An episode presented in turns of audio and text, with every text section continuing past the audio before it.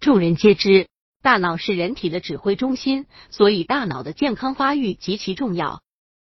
当然，判断大人的大脑是否正很很单，观察其言语行为是否古怪异常即可。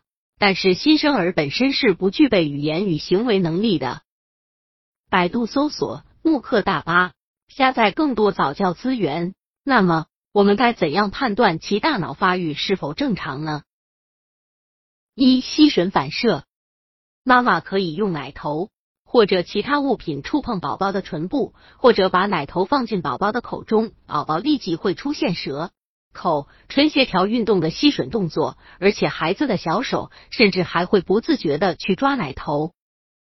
这种反射大概在孩子出生后的四个月的时候会消失。二、觅食反射，可以用手指去碰宝宝的一侧脸颊，此时宝宝的头会马上反射性的转到这一侧。如果轻触他的上嘴唇，宝宝会做出吸吮动作，一副急着吃东西的模样。一般情况下，此种反射在孩子出生后的三到四个月时会消失。三抓握反射，用手指或者玩具等触碰宝宝的手心，此时他会出于本能的做抓东西的动作。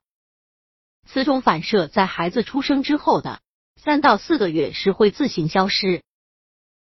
四拥抱反射，把新生宝宝放在床上，使其仰卧。然后用手掌托稳他的头部，再突然放低，使宝宝头向部后屈，呈十到十五度角。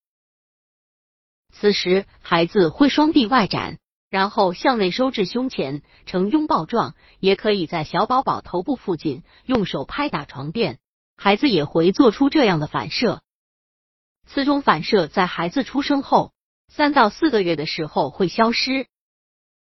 五踏步反射。双手扶着宝宝的腋下，使其在床上站立着，然后让其身体向前略倾，宝宝这时会出现踏步动作。这种反射大约在孩子出生六个月之后会消失。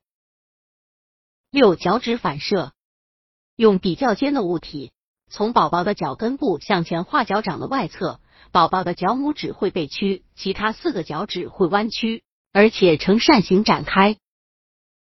有的宝宝会表现为拇指被屈，其他四指无变化。当然，有的宝宝的脚趾还会表现出其他不同的反射形式。不过，无论做出何种反射，都是一种好的现象。这种反射在宝宝出生后六到十二个月时就会消失。如果父母为孩子做这些检查时，宝宝出现了以上这些条件反射。就表示宝宝的大脑发育基本是正常的，所以父母们基本上也可以放心了。